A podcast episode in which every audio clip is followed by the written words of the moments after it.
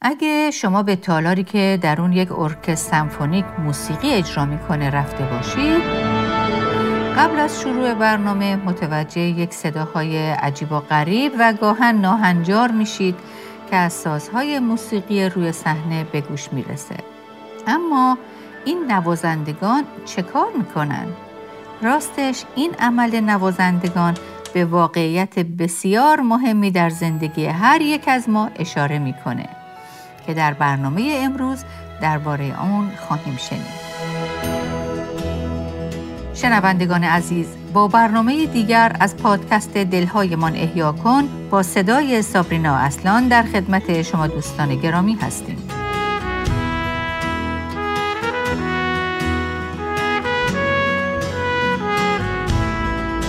اگه با ما در چند برنامه قبل همراه شده باشید متوجه شدید که ما در سری برنامه های شگفتی نام او در حال بررسی برخی از نامها و عناوین عیسی مسیح هستیم. از شما دعوت می کنیم در ادامه این برنامه ها با ما همراه بشید. هفته گذشته شخصی به خونه ما اومد و پیانوی ما رو کوک کرد. من به عنوان یک نوازنده همیشه وقتی که پیانو کوک میشه از نواختن اون خیلی لذت می‌برم چون گاهی شنیدن برخی صداهایی که روی کوک نیستن خیلی آزاردهنده است. اما ما چطور می‌تونیم تشخیص بدیم که مثلا سازی مثل پیانو کوکه و صدای همه نوت‌ها بر اون درست نواخته میشه؟ بسیاری از افراد شاید گوشه قوی داشته باشند و بعضی از صداهای خارج از نوت رو تشخیص بدن.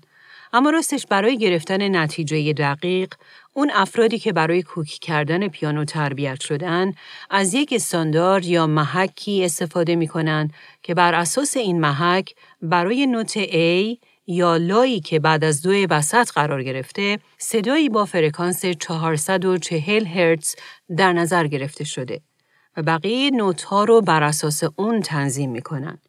این استاندارد در کشور آمریکا به A440 یا A440 معروفه. بر این اساس شخصی که میاد تا پیانوی شما رو کوک کنه، ابزاری به شکل چنگال به نام دیاپازون یا چنگال کوک داره که این استاندارد A440 بر اون تنظیم شده. و به همین ترتیب همه کلیدهای دیگه موجود بر پیانو رو بر اساس این استاندارد تنظیم می‌کنه. اگر این شخص که پیانو رو کوک می‌کنه کار خودش رو درست انجام بده، شما هنگام نواختن پیانو از موسیقی بسیار زیبا و دلنشینی بهره خواهید شد. این مورد در ارتباط با ارکستر سمفونیک هم مصداق داره. نوازندگان ارکستر سمفونیک هم قبل از شروع برنامه سازهای خودشون رو اول با یک صدای استاندارد کوک می‌کنن. تا همه سازها با هماهنگی با هم بتونن موسیقی رو که قراره بنوازن به صورتی مطلوب اجرا کنن. چون اگر همه سازها با این صدای استاندارد خودشون رو تنظیم نکنن، هر کس به گوش خودش متکی خواهد شد و در واقع سازش اون صدایی رو خواهد نواخت که به گوش خودش درست به نظر می‌رسه. و این حتما باعث بروز صداهایی خارج و ناهنجار و در نهایت اجرایی بسیار ناهماهنگ خواهد شد. راستش این موضوع منو به فکر درباره این موضوع واداشت که امروزه هم در دنیایی که ما زندگی می کنیم ما شاهد اون هستیم که چقدر استاندارد راستی و حقیقت دست خورده و عوض شده و به جای تبعیت از یک راستی و حقیقت واحد هر کس برای خودش استانداردی درست کرده و خودش رو با اون تنظیم می‌کنه و بنابراین بقیه زندگیش هم از اون استاندارد تبعیت می‌کنه. درست مثل نوازنده که با اونچه که به نظر خودش درسته یا از اون خوشش میاد صدای سازش رو کوک می‌کنه. و در نتیجه زندگی انسانها و فرهنگ حاکم بر دنیای امروز از نوعی هرج و مرج، آشفتگی و ناهماهنگی و سردرگمی رنج می‌بره. دنیایی که هر روز کمتر و کمتر انسانها نسبت به پذیرش این مطلب که مسیح راستیه بی هستند. نسبت به این موضوع که او حقیقت محض و غیر قابل تغییر و تبدیله از خودشون مقاومت و مخالفت نشون میدن. اما مسیح در انجیل یوحنا فصل 14 آیه 6 ادعا کرد که من راه و راستی و حیات هستم. بنابراین در برنامه امروز میخواییم به یکی از من هستم های دیگه مسیح بپردازیم که او در اون ادعا کرد که من راستی و حقیقت هستم. اما قبل از اینکه به این ادعای مسیح بپردازیم ما می‌بینیم که عهد عتیق از قبل راه رو برای شناخت عیسی برای ما هموار می‌کنه. همون عیسی که در واقع خدای حقیقت بود و جسم پوشیده بود. عد عتیق صریحا نشون میده که خدا حقیقت مطلقه و راه های او و احکام او راست هستند. ما با این موضوع در سرتاسر سر عهد عتیق روبرو میشیم. بیایید در این راستا به چند نمونه بپردازیم. در کتاب ارمیا فصل دهم آیه ده می‌خونیم یهوه خدای حقیقی است. در مزمور 18 آیه سی می‌خونیم خدا راه او کامل است. کلام خداوند خالص است. یعنی خارج از هر کجی و ناراستی و نقصه.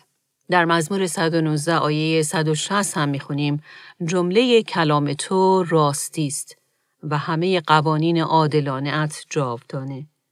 و در اشعیا فصل 45 آیه 19 هم می‌خونیم من خداوند هستم حقیقت را می‌گویم و حق را اعلام می‌کنم.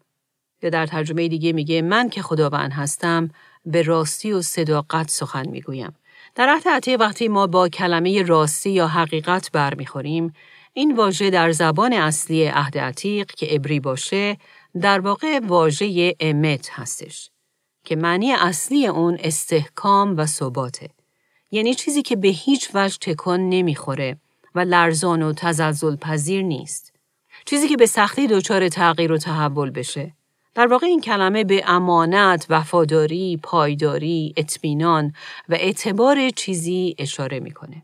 این واژه یعنی امت به معنی راستی و حقیقت به یکی از کلیدی ترین جنبه های شخصیت خدا اطلاق میشه که در سرتاسر سر طول عهد عتیق و بعدها هم البته در عهد جدید مکررن با اون برمیخوریم. مثلا ما می‌بینیم که خدا نسبت به عهد خودش راست و وفاداره. او نسبت به کلامش هم راست و وفاداره. نسبت به قولها و وعده هایی که داده راست و وفاداره. خدایی که میشه بر او حساب کرد. خدایی که قابل اعتماده و میشه بر او تکیه کرد. و خدای امین و صادق که هرگز دروغ نمیگه و در اون ناراستی نیست. خدایی که در همه چیز ناب، خالص و حقیقیه. در او هرگز آثار چیزی جعلی، ناخالص، فریب دهنده و یا تزویر و ریا دیده نمیشه. او آن محک و استاندارد حقیقیه. اون استانداردی که همه چیز رو میشه با راستی او تنظیم و کوک کرد.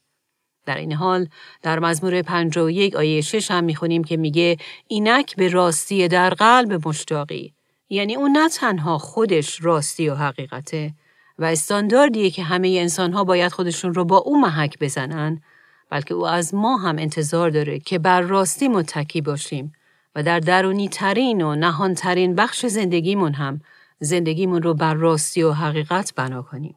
در ارمیا فصل پنج آیه سه می‌خونیم آیا چشمان تو جویای راستی و صداقت نیست؟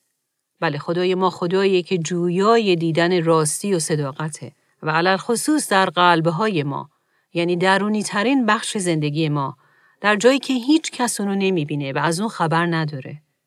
اما او به روشنی اون رو می‌بینه و بنابراین از خصوصی ترین بخش زندگی ما کاملا آگاهی داره. بله او از ما راستی و صداقت می‌خواد و یکی از شرایطیه که هر کسی که می‌خواد با او ارتباط صحیح داشته باشه باید از اون برخوردار باشه. راستی و صداقت با خدا. این استاندارد خداست و در واقع مثل اون استاندارد A440 و هرگز عوض نمیشه و نمیشه یکی دو درجه اون رو اینور و اونور کرد. استانداردی که وقتی اینور و اونور میشه همه بخش های دیگه زندگی ما از اون تاثیر میپذیره و اونها هم صدایی نادرست تولید می‌کنن. ولی استاندارد اصلی و کامل حقیقت اون استانداردیه که خدا قرار داده و هر کس باید بر اساس اون به خدا نزدیک بشه. در مزمور 15 می‌خونیم خداوندا کیست که در خیمه تو مهمان شود؟ کیست که بر کوه مقدست ساکن گردد؟ آنکه در صداقت گام بردارد و درست کار باشد و از دل راست بگوید که این کلمه راست همون واژه امت در عبریه. بله خدا به دنبال راستی و صداقت در ماست. چون که شخصیتش راستی و حقیقته. اگر ما خارج از او که استاندارد درست و حقیقت کوک شده باشیم در واقع ما در راستی گام بر نمی داریم.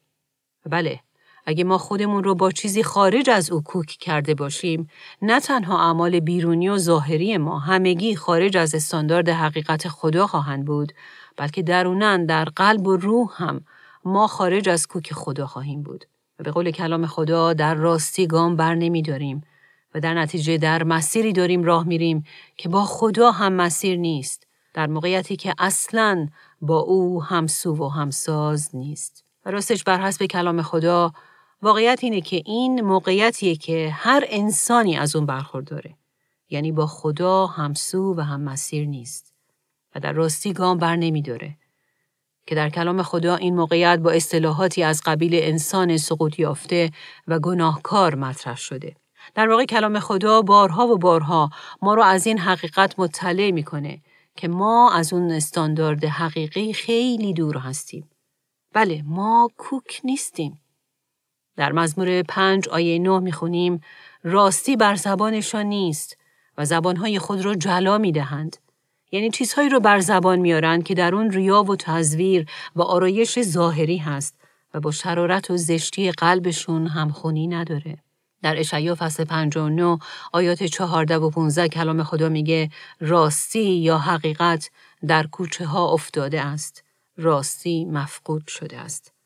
و در ارمیا فصل 7 آیه 28 کلام خدا وضعیت انسانها رو اینطور توصیف می‌کنه. راستی نابود گردیده و از دهان ایشان محو شده است. و راستش چقدر امروز شاهد این هستیم که در فرهنگ دنیایی که در اون زندگی می کنیم معیارها و استانداردهای خدا از میان رفتن.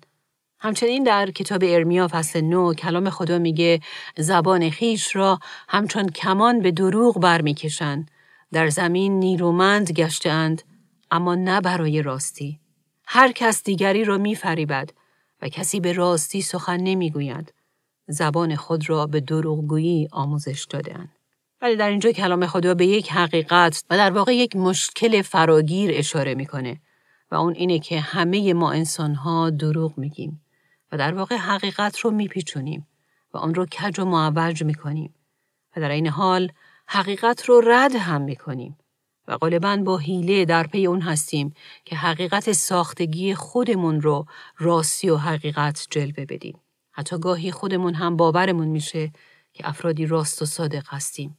دریق از اینکه قلبا اینطور نیستیم. بله ما انسانها به خودمون دروغ میگیم. به دیگران دروغ میگیم.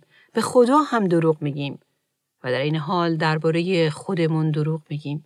درباره دیگران دروغ میگیم و درباره خدا هم دروغ میگیم. بله ما انسانها دروغگو هستیم. در اواخر عهد عتیق کلام خدا در کتاب زکریا نشون میده که خدا سه بار از مردم استدعا می‌کنه که به راستی و صداقت رجوع کنن. ابتدا در فصل هفتم میگه یهوه سبایوت می‌گوید که به راستی داوری کنید و بعد در فصل هشت میگه با یکدیگر راست گویید و دوباره در همون فصل در چند آیه بعد میگه راستی و صلح را دوست بدارید.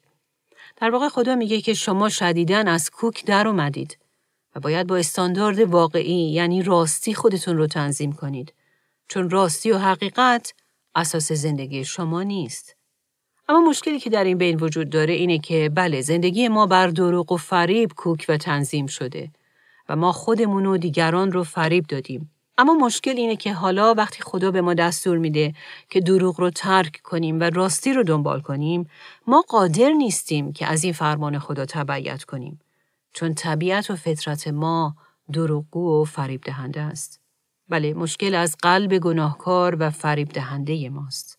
بنابراین ما حتی اگر بخواهیم هم بر اساس حقیقت زندگی کنیم به خاطر فطرت دروغگو و فریب دهنده که داریم قادر نیستیم که واکنشی برخلاف این از خودمون نشون بدیم و در اینجاست که در آخر عهد عتیق صحبت از مسیح معود و نجات دهنده میشه که قرنها درباره اون وعده داده شده بود.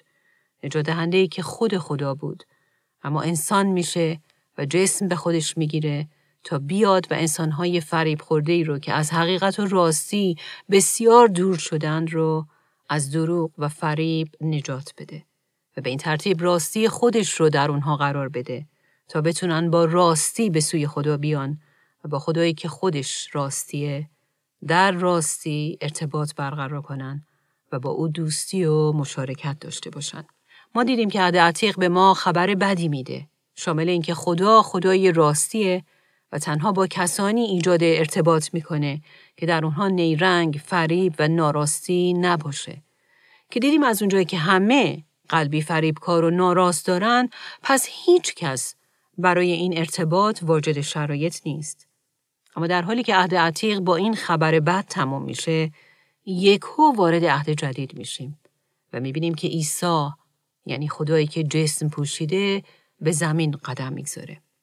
در انجیل یوحنا درست در شروع اون در فصل اول صحبت از نور میشه. اما چه نوری؟ نوری حقیقی. در این آیه یعنی آیه 9 می‌خونیم آن نور حقیقی که به هر انسانی روشنایی میبخشد به راستی به جهان آمد. بله او عیسی بود. عیسی اون که خودش راستی و حقیقت بود.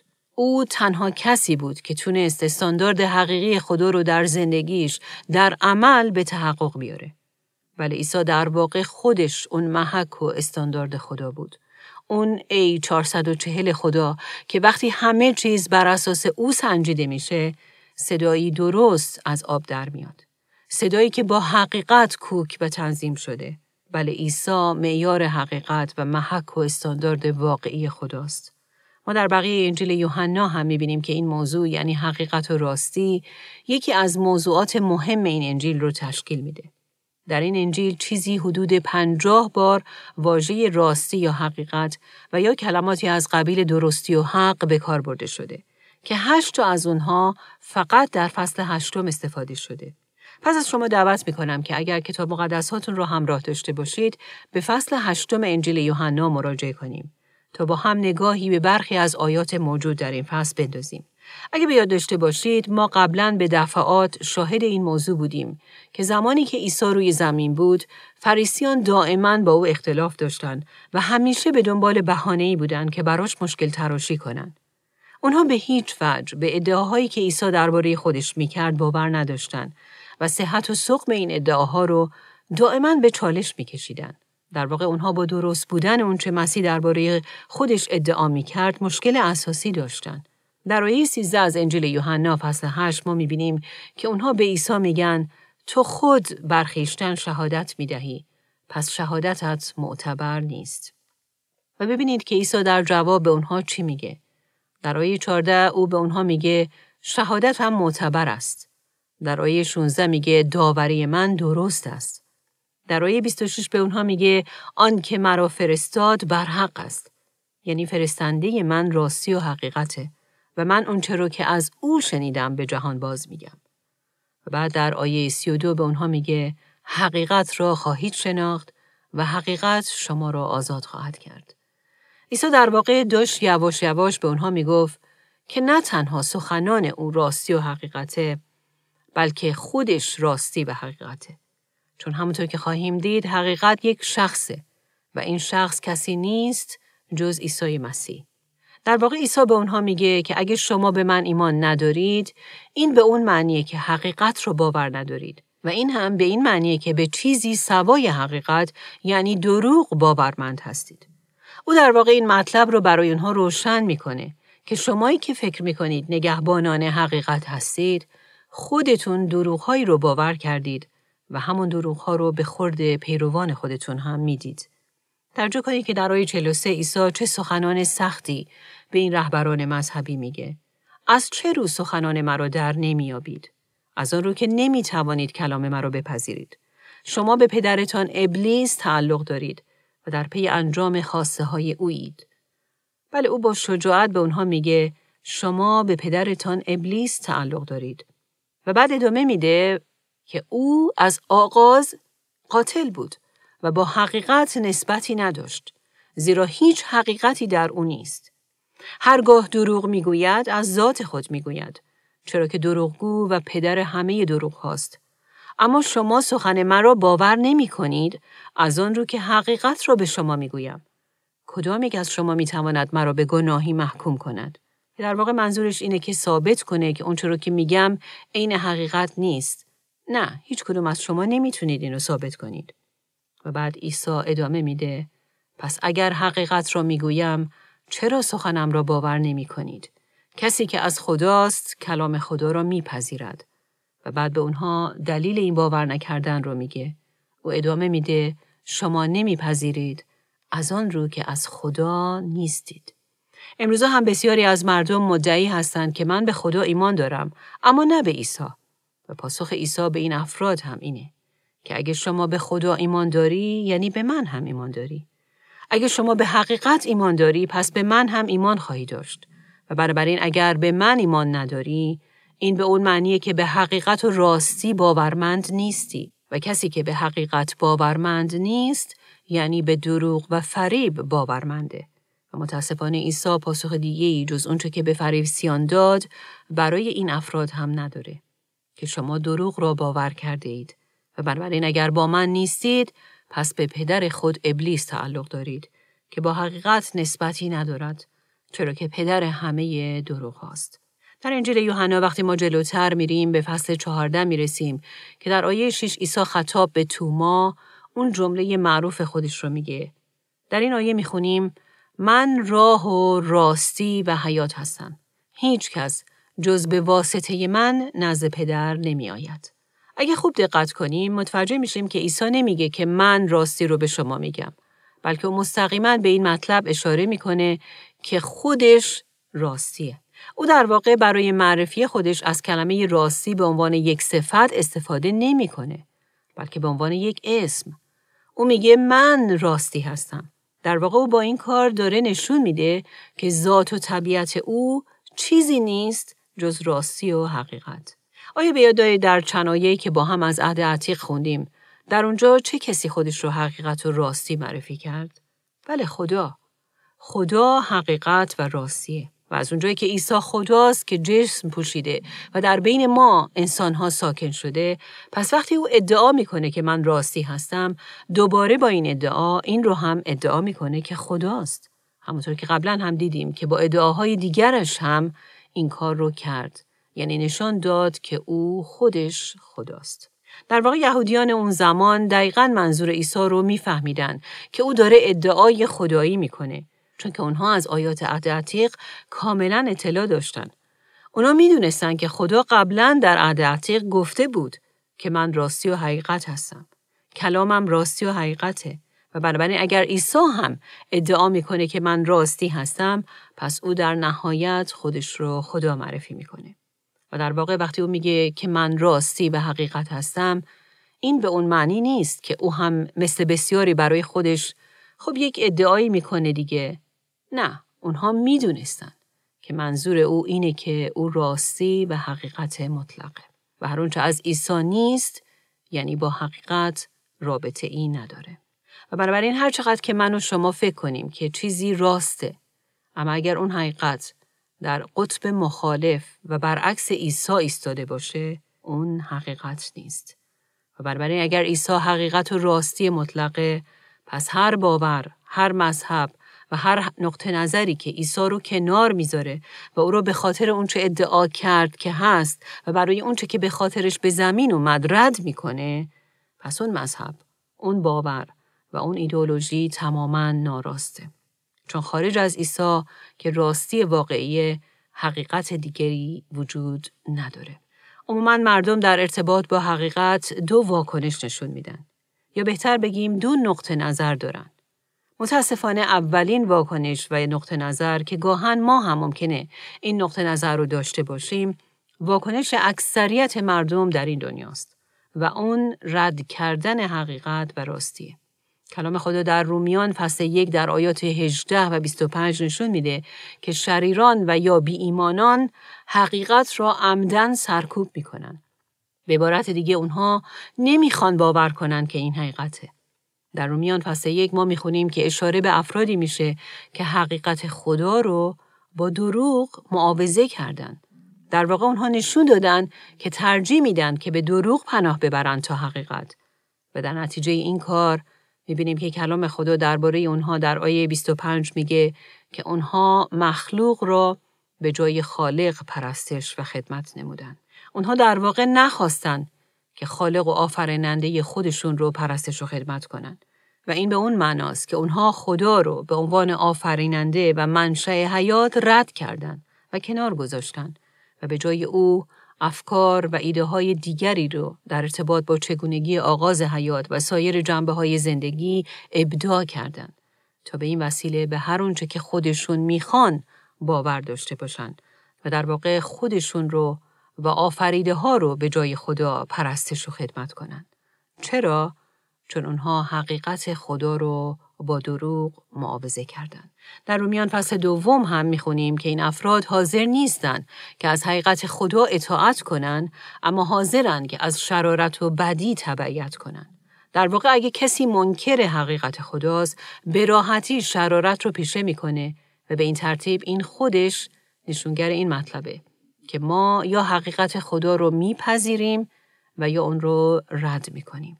صالحان و ایمانداران حقیقی حقیقت رو دوست دارن و اون رو با اشتیاق به آغوش می‌کشن و میپذیرن و حتی از اون دفاع می‌کنن. همونطور که پولس هم در دوم قرنتیان فصل 13 میگه زیرا نمی‌توانیم هیچ عملی برخلاف حقیقت انجام دهیم بلکه هر آنچه انجام می‌دهیم برای حقیقت هست و این اعتراف تنها از قلبی برمیخیزه که دوستدار حقیقت خداست. نکته قابل توجه اینه که واکنش ما نسبت به حقیقت دقیقا با واکنش ما نسبت به عیسی یکیه. چون عیسی و حقیقت رو هرگز نمیشه از هم جدا کرد. واکنش شما نسبت به هر کدوم آشکار کننده ی واکنش و نظر شما نسبت به دیگری است. اگر شما حقیقت رو رد کنید، عیسی رو هم رد کردید. و اگر عیسی رو رد کنید، حقیقت رو رد کردید.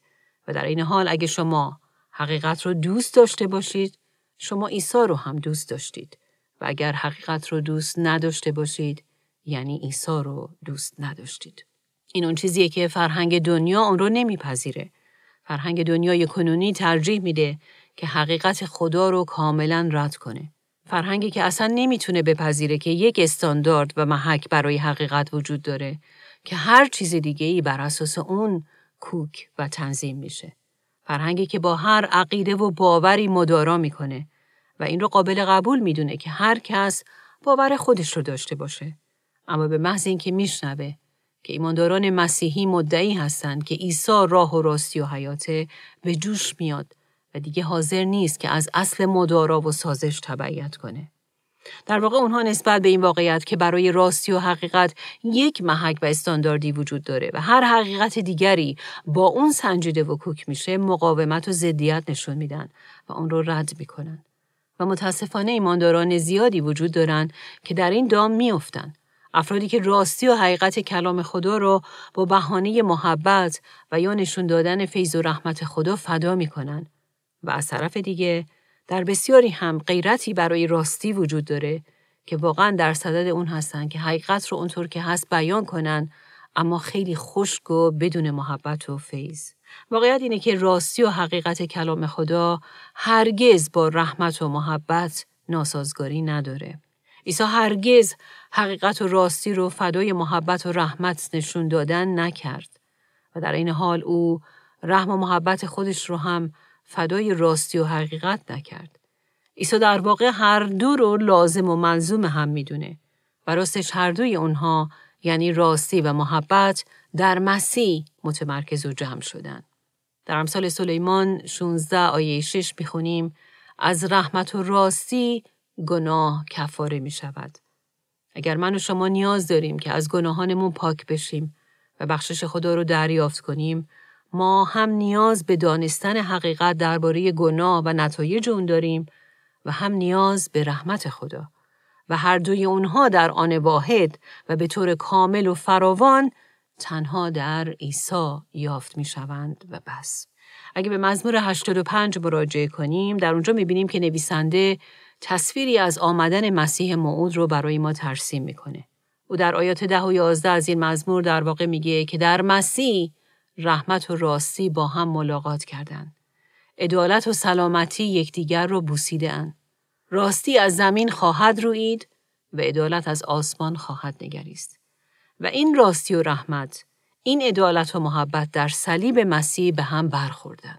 او که بر صلیب حقیقت گناهکار بودن ما و اینکه ما باید مجازات بشیم رو با مرگ خودش به تصویر کشید و از طرف دیگه محبت و رحمت خدا بر ما گناهکاران رو هم در همون جا یعنی بر صلیب به تصویر کشید. در همون جایی که او به جای ما مرد و جان خودش رو برای ما که گناهکار بودیم داد. در انجیل یوحنا فصل اول هم این مطلب طور دیگه ای نوشته شده. در آیات 14 و 17 می‌خونیم کلمه انسان شد و در میان ما مسکن گزید. ما جلال او را نگریستیم. جلالی شایسته آن پسر یگانه ای که از جانب پدر آمد. پر از فیض و راستی. و بعد در آیه 17 دوباره تاکید می‌کنه که فیض و راستی به واسطه عیسی مسیح آمد. در واقع فیض و رحمت و محبت او همیشه و همیشه در راستی و حقیقت ریشه داره. و بنابراین راستی و حقیقتی که او اعلام می‌کنه هرگز جدا از محبت و فیض و رحمت او نیست. بنابراین عزیزان اگر امروزه از معلمانی مسیحی تنها درباره محبت و رحمت خدا میشنوید اما نه درباره راستی کلام خدا این چراغ خطریه که باید از اون با جدیت برحذر باشید. یا وقتی مثلا کسی به راحتی دست به گناه می‌زنه با این دلیل به اصطلاح موجه که خدا خدای محبته و او به راحتی از گناه میگذره و اون را با فیض خودش میپوشونه من و شما بلافاصله باید این سوال رو بپرسیم که ولی حقیقت و راستی کلام خدا درباره گناه و زیر پا گذاشتن کلام خدا و ماهیت گناه چی به ما میگه؟ این چنین ادعایی که تنها بر فیض و محبت خدا تکیر شده و راستی و حقیقت گناه بیان نمیشه باید با جدیت از اون برحضر بود چون فیض و راستی همواره با هم میان. از توی دیگه در اون طرف طیف برعکس اون کسایی که تنها بر فیض و محبت پافشاری می‌کنن افراد دیگه ای هم هستن که تنها به حقیقت و راستی اهمیت میدن. درست مثل پلیسی که فقط قانون براش اهمیت داره و بس. افرادی که کاری با رحمت و فیض خدا ندارن و اینها در واقع همون فریسیان زمان عیسی بودن. اما واقعیت اینه که اگه ما درکی از لزوم فیض و محبت خدا نداشته باشیم، راستی و حقیقت او رو هم اصلا درک نکردیم. خدا وقتی که خواست محبت و فیض و رحم خودش رو بر گناهکاران سقوط یافته و مرده آشکار کنه، او چه کار کرد؟ بله او عیسی رو فرستاد که همه وجودش حقیقت و راستی خدا بود. خدا عیسی رو فرستاد تا به عنوان حقیقت خدا در بین ما زندگی کنه، برای ما بمیره و دوباره از بین مردگان برخیزه. عیسی در واقع بهترین و موثرترین راه برای بیان حقیقتیه که دنیا نیاز به شنیدن اون داره. بله حقیقت چیزیه بسیار مهم و بالاتر از هر چیز عیسی حقیقت مطلقه. درست مثل اون محک A440 که کوک کننده پیانو به کار می‌بره. چون اگه اون درست نباشه بقیه صداها هم درست از آب در نخواهد اومد. بله این محک کامل و مطلق ایساست که ادعا کرد من حقیقت و راستی هستم و بنابراین دانستن عیسی و دوست داشتن او یعنی دانستن حقیقت و دوست داشتن حقیقت در امثال سلیمان فصل چهارده آیه بسیار مهم هست که میگه شاهد راستگو جانها را نجات میبخشد. چه توصیف عالی درباره عیسی. شاهد راستگویی که از سوی پدر به زمین فرستاده شد تا حقیقت خدا رو به ما بیان کنه و راستی رو به ما بگه که ما گناهکار هستیم و عاقبت وحشتناکی در انتظار ماست و برای رهایی ما از نتایج قطعی گناه خدا با فیض عظیمش نجاتی برای ما مهیا کرده. ولی عیسی اون شاهدیه که راستی و حقیقت رو به ما میگه و اگه کسی به این حقیقت گوش فرا بده و آن رو به عنوان حقیقت باور کنه جانش نجات پیدا خواهد کرد. و به این ترتیب وقتی که ما به این حقیقت ایمان میاریم ما هم شاهد او میشیم به طوری که خدا ما رو هم میفرسته تا حقیقت عیسی رو به دیگران هم برسونیم. متاسفانه ما در دنیایی زندگی می‌کنیم که براش مسخره میاد که عیسی رو حقیقت و تنها راه نجات بدونه. اما بیا داشته باشیم که این حقیقت رو با فیض و با محبت به دیگران بیان کنیم. قطعا این به او معنی نیست که همه این حقیقت رو خواهند پذیرفت.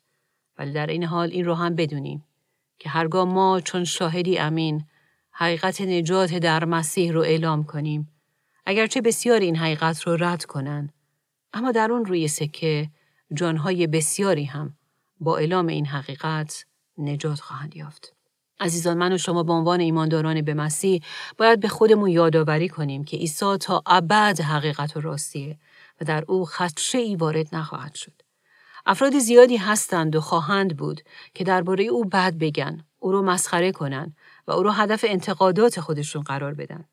بله او مخالفین و دشمنان زیادی داره و بسیارن افرادی که به هیچ وجه باور ندارن که او راستی و حقیقته. اما بر اساس کلام خدا همیشه این آخر داستانه که نشون میده که چه کسی راسته و چه کسی دروغ و فریب. و من و شما هر وقت که در این زمینه به شک و تردید میفتیم باید دوباره و دوباره به آخر این داستان که اون هم برای ما نوشته شده مراجعه کنیم. در کتاب مکاشفه آخرین کتاب کتاب مقدس در فصلهای پایانی درباره این آخر پیروزمند نوشته شده. مثلا بیایید به فصل 19 آیه 11 مراجعه کنیم.